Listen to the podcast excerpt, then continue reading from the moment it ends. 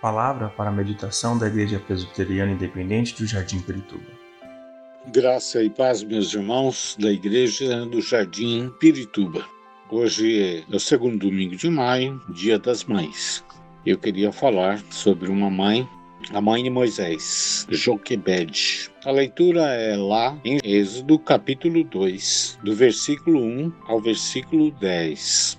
Um homem da tribo de Levi casou-se com uma mulher da mesma tribo, e ela engravidou e deu à luz a um filho. Vendo que era bonito, ela o escondeu por três meses. Quando já não podia mais escondê-lo, pegou um cesto feito de junco e o vedou com piche e betume. Colocou nele o menino e deixou o cesto entre os juncos à margem do Nilo. A irmã do menino ficou observando de longe para ver o que lhe aconteceria. A filha do faraó descera ao Nilo para tomar banho Enquanto isso, as suas servas andavam pela margem do rio. Nisso, viu o cesto entre os juncos e mandou sua criada apanhá-lo. Ao abri-lo, viu um bebê chorando. Ficou com pena dele e disse: Este menino é dos hebreus. Então a irmã do menino aproximou-se e perguntou à filha do faraó: A senhora quer que eu vá chamar uma mulher dos hebreus para amamentar e criar o menino? Quero, respondeu ela. E a moça foi chamar a mãe do menino. Então a filha do faraó disse à mulher: Leve este menino e amamente-o para mim, e eu pagarei você por isso. A mulher levou o menino e o amamentou.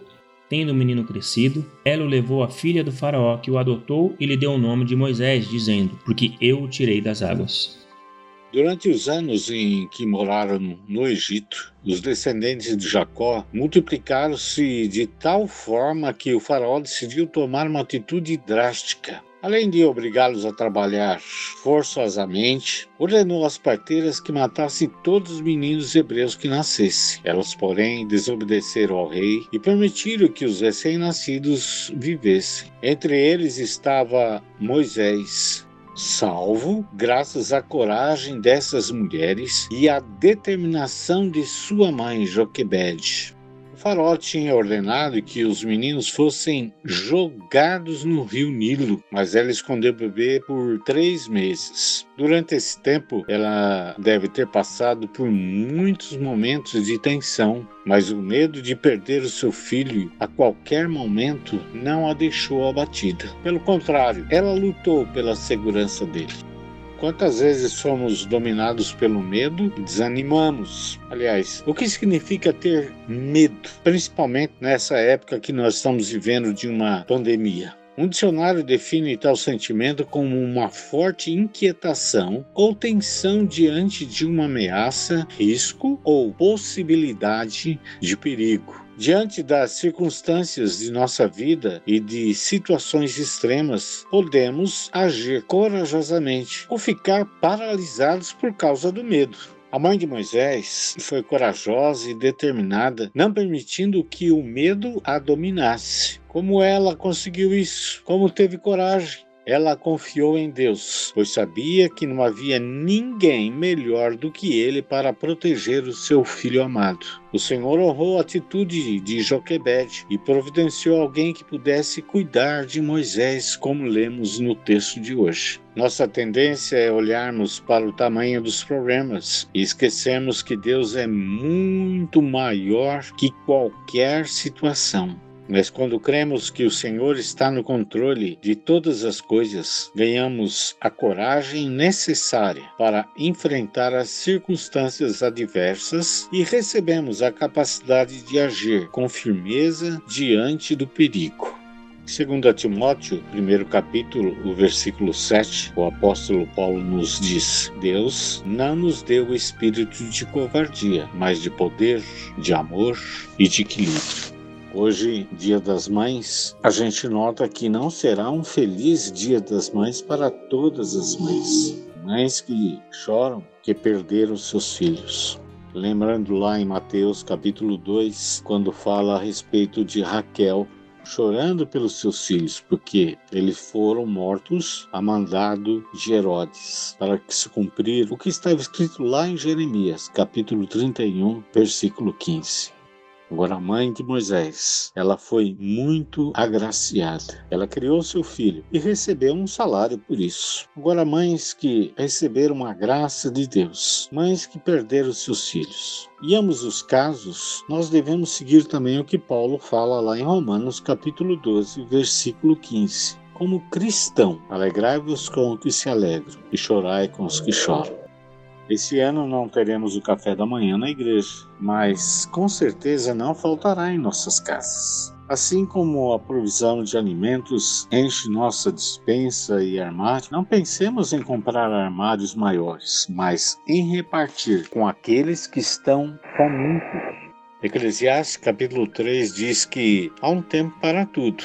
Esse tempo de confinamento é um tempo de muita reflexão. Para quê? Para que Deus desperte em cada um de nós o sentimento da compaixão e solidariedade. Tempo para medir e pesar o quanto está fazendo falta o nosso convívio em comunhão na igreja, mas não perder a comunhão com Deus em casa, não deixando a leitura e a oração. Oração principalmente pelas mães que perderam seus filhos levados pela morte. Moisés foi levado pela correnteza no rio Nilo. Podemos imaginar como estava o coração de sua mãe? Eu creio que só você que é mãe tem essa resposta. Mas acreditamos que um dia o sol voltará a brilhar, as águas baixarão, a porta vai se abrir para um novo mundo. Quando isso acontecer, que venhamos a fazer como Noé, louvando a Deus e dedicando o seu melhor a Ele. Hoje, Dia das Mães, com certeza, talvez uma mãe perca um filho.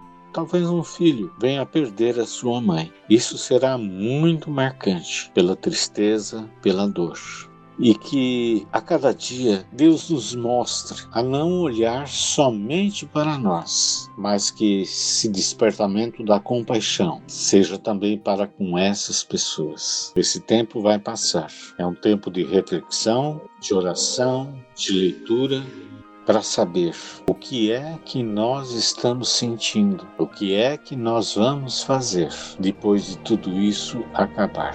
Com certeza antes que acabe esse é um tempo de muita reflexão e eu quero deixar isso. Reflita, pense, faça a tua parte, porque Deus, com toda certeza, vai dar o livramento. É a promessa dele, em nome de Jesus. Se Deus é por nós, quem será contra nós? Que Deus abençoe cada mãe, a nossa comunidade, as mães em geral, que Deus esteja abençoando cada uma delas. Deus abençoe cada uma da vossa família. Em nome de Jesus. Amém.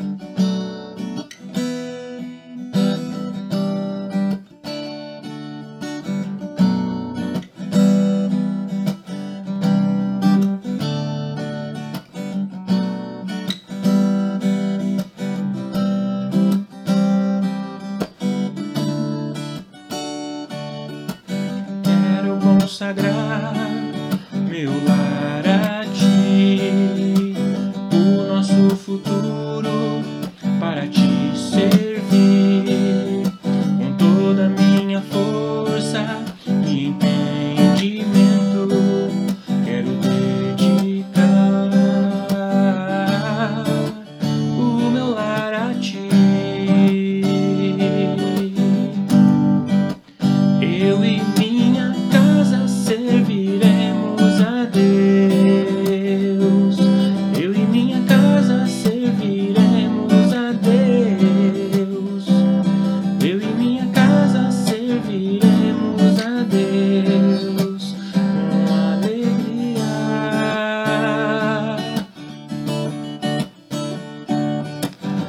Quero consagrar meu lar, meu lar a ti, o nosso futuro para te servir com toda a minha força e entendimento. Quero dedicar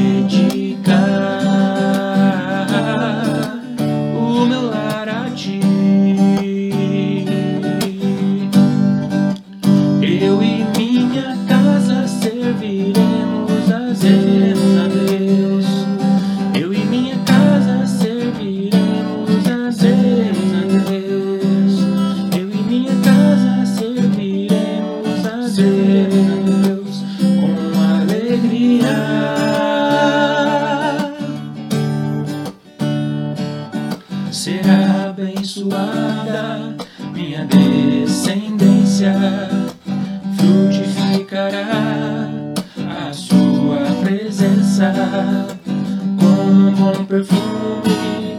Meus filhos eu irão perfumar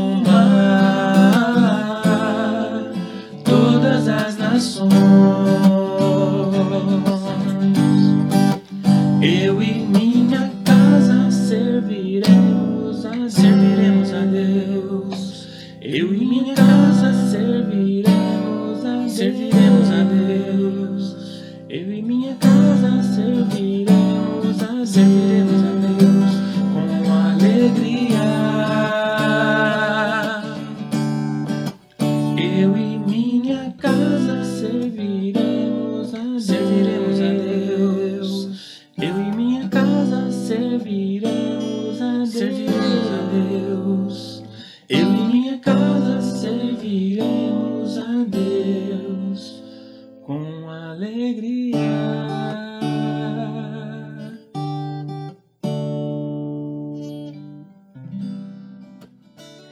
Grande Deus eterno Pai, estamos mais uma vez, ó Deus, diante da tua presença, Senhor. Agradecido a ti, ó Deus, por mais um dia que o Senhor tem nos dado, Senhor. Nós te glorificamos, nós te bendizemos, ó Deus, pela tua presença no nosso meio, ó Deus. Te glorificamos, ó Deus, porque nós temos a nossa mãe, Senhor, e nós podemos te agradecer, ó Deus, por este dia, ó Pai, que o Senhor, ó Deus, nos abençoe, que o Senhor nos guarde, que o Senhor nos proteja. E também pedimos, ó Deus, pedimos a Ti que o Senhor abençoe as pessoas, ó Deus, que não tem a sua mãezinha do lado, Senhor, que está longe, ó Deus, aquelas que já partiram, ó Deus, que o Senhor possa estar confortando a cada coração, ó Deus, enxugando a cada lágrima, Senhor.